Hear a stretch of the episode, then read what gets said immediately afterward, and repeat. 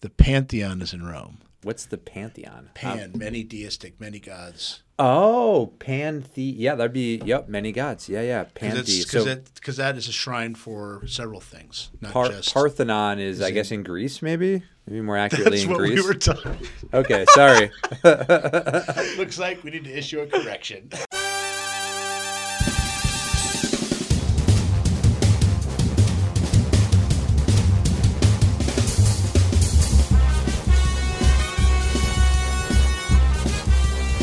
Welcome to Unimed's Innovation Overground, where we dig into some of those amazing discoveries we often hear about but never actually touch our lives. Uh, we want to look at some of those academic innovations and figure out what we can do to help push those guys across the finish line into actual things. Thank you for joining us. We're sponsored by Unimed, the Technology Transfer and Commercialization Office at the University of Nebraska. I'm joined by Tyler Scher and Joe Runge. My name is Charlie Litton. I guess I don't really say that very often, but Your name is Charlie. I don't Whitten. know if anybody cares. Uh, Joe is a patent lawyer in our office. Hi, Joe. Hi, how you doing? Not bad. Thanks for asking. And Tyler Scher is a licensing associate in our office. yeah. Hi, Charlie. Okay. Charlie Litton. Sorry to wake you. Litton, comma Charlie. And on that note, please take a moment to leave a review of the podcast. Please tell your friends. We're looking to be the front porch of all university innovation, including uh, everywhere in the world. I don't know why I said that. In addition, uh, please make a note to look at the feature technology included in the program notes. Every week it's something cool, but this week especially so. Yes, sir. That's uh, we. Yeah, we do want to talk about innovations everywhere, not just at Nebraska. Um, you know, but s- on that note, I do want to go over something that's kind of been in the news a lot. I think it's kind of an important subject, and that's general border security. Um, I know that you know there's there's a lot of different ways to get things, or I don't know,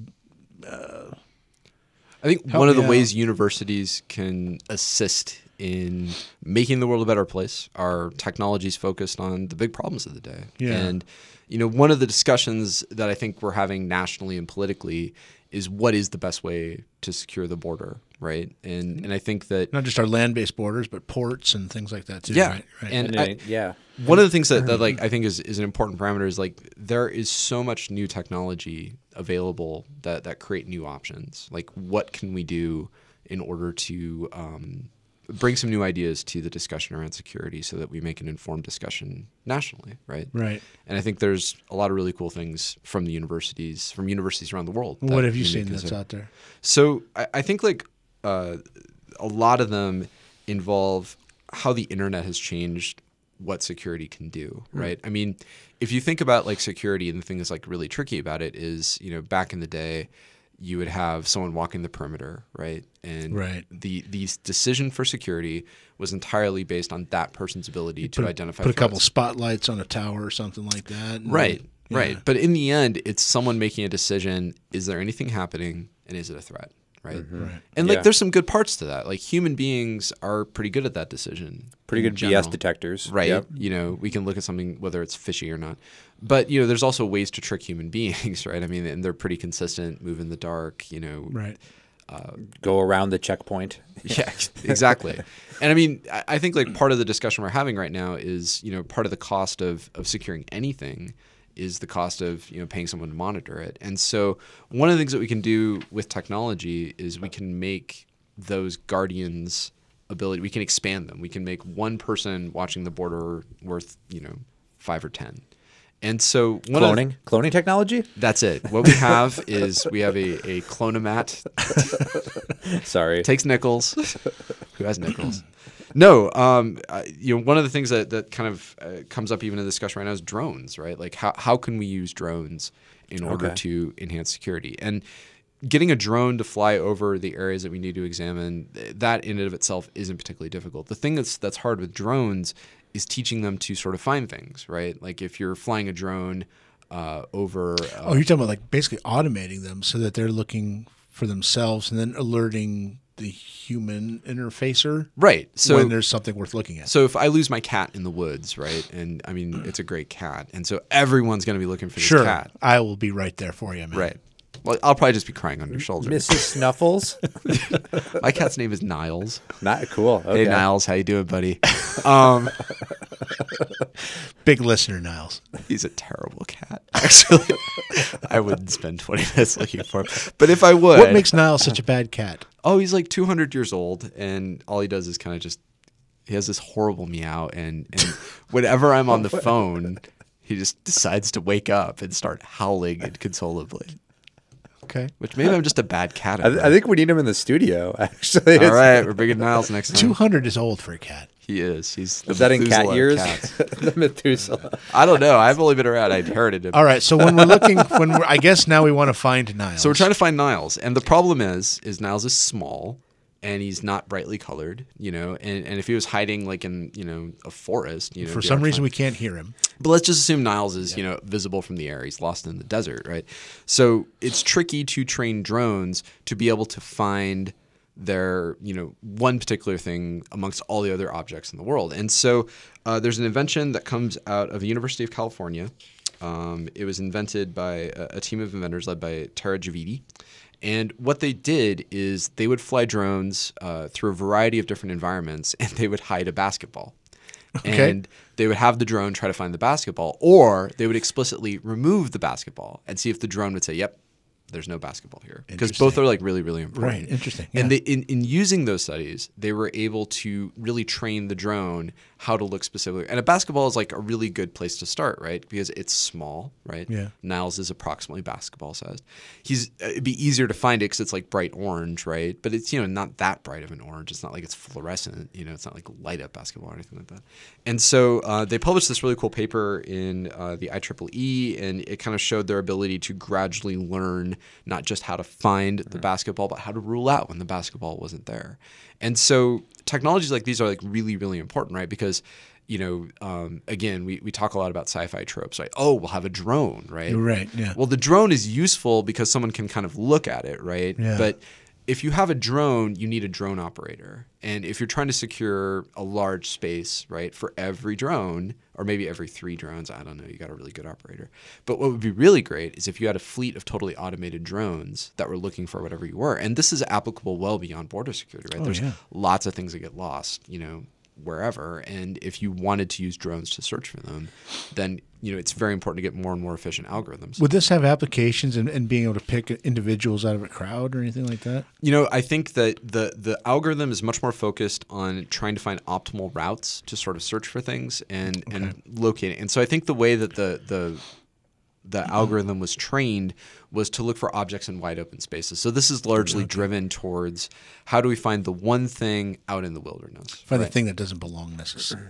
right example. or Okay. you know for example if you're uh, if you're you know agriculture has tons of applications for drones because farms are huge and so if you you know we're losing uh, livestock for example if you had one that was away from the herd this would be a really efficient way to be able Oh, to, okay. to find it because it Interesting. would stick out um, so largely they're looking at applications in like um, disaster response in in agriculture stuff like that you know big land management sort of issues um, so we've been talking a bit about artificial intelligence recently, and and I think that um, another mechanism that is is sort of related to the drone application, maybe a bit closer to kind of picking out a face in a crowd, for example, is you know when you have artificial intelligence that you're teaching for particular tasks, it's more and more difficult to get them to pick out like really specific things like a face for example because Mm-hmm. you know it's it's hard for us to sort of tell a computer what a face looks like right you know i mean like Sure. you know Yeah. distinctions you make between complex objects they're they're a little bit harder to sort of you know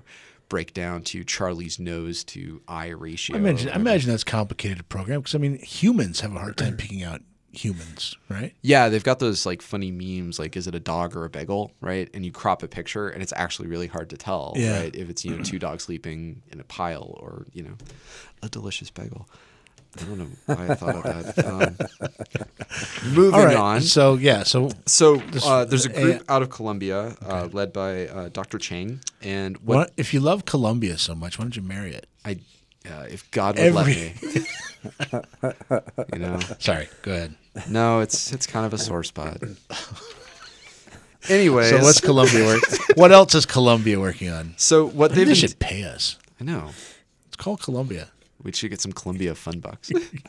Columbia. Columbia fun bugs. I just want, yeah, maybe a hat.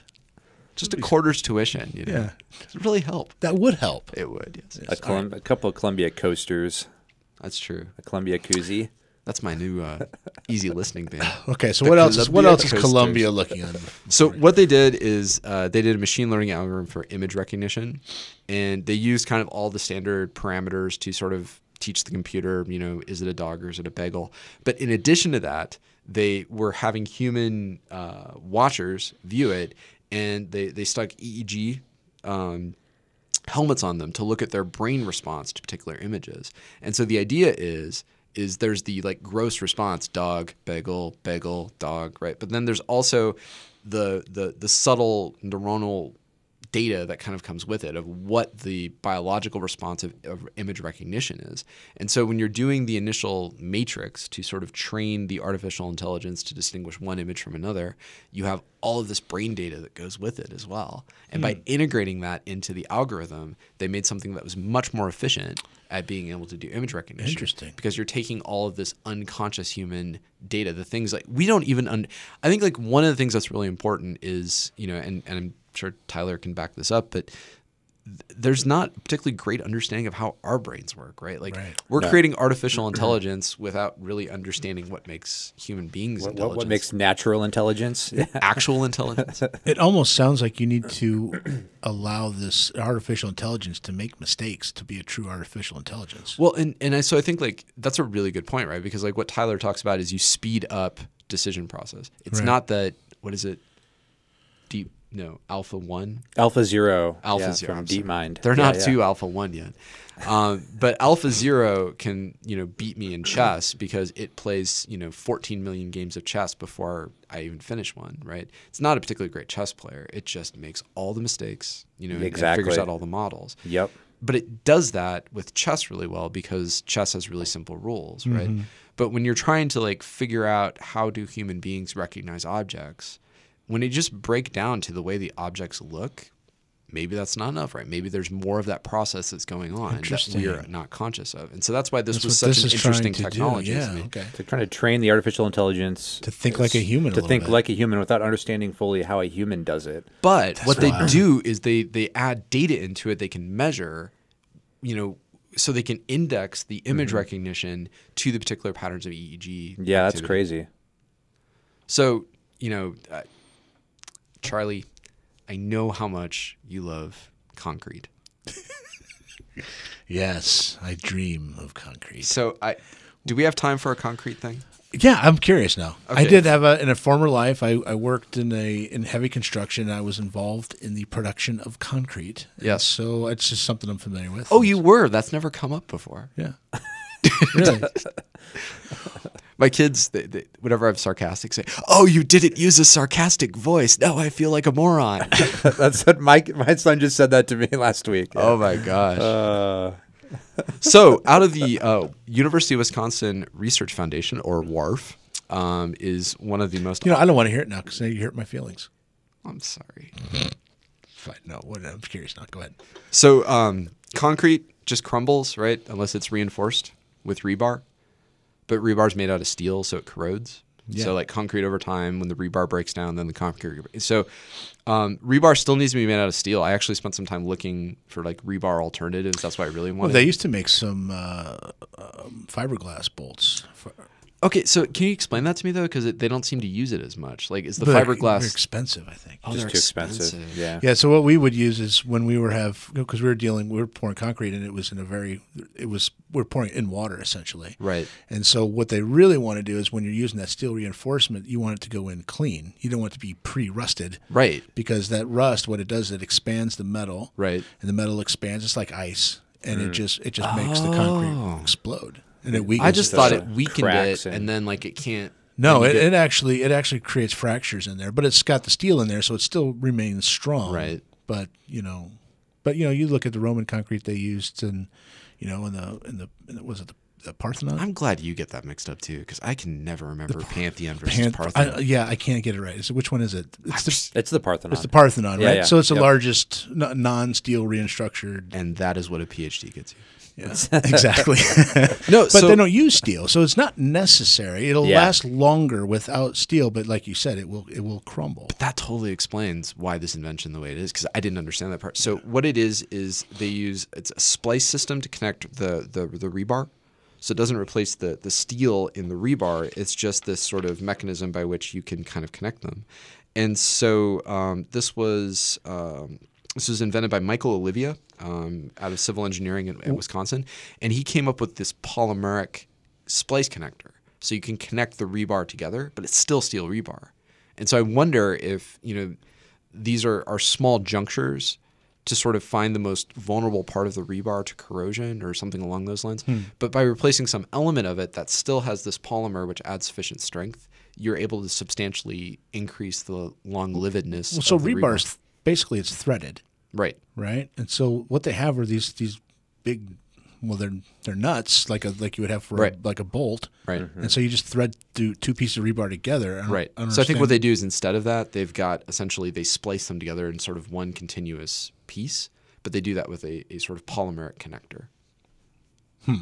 okay, And Dr. Olivia, I'm very sorry if I'm getting this wrong. yeah, I'm 'Cause not sure what the benefit is, there. by by sort of protecting the juncture points between the rebar, then you are you know um, cutting down on the total amount of steel, yet keeping the amount of steel sort of present that's in there. And I wonder if those are the areas that are, that are of particular risk for corrosion. And that's what makes sense to me that you would. You know, expect that at the ends and the tips. I mean, if you just look at like a, a truck, right? Where do they always start rusting? It's around the, the wheel wells, and Right. you know. And so okay, But maybe that's just more. That's the business end of it. Yeah, I don't know. I've never. Yeah, I don't know exactly what goes ru- what rusts out first on in that uh, in that reinforcement, but that's why you see a lot of bridges and stuff are going bad because they use all that steel reinforcement. Right. But yet the, the aqueducts in Italy are still fine because they're, that steel isn't in there. Right, but they didn't have trucks driving on them. No, Yeah, yeah, Not as they- far as we they know, Can't right. handle the same force. maybe Yeah, maybe yeah. elephants.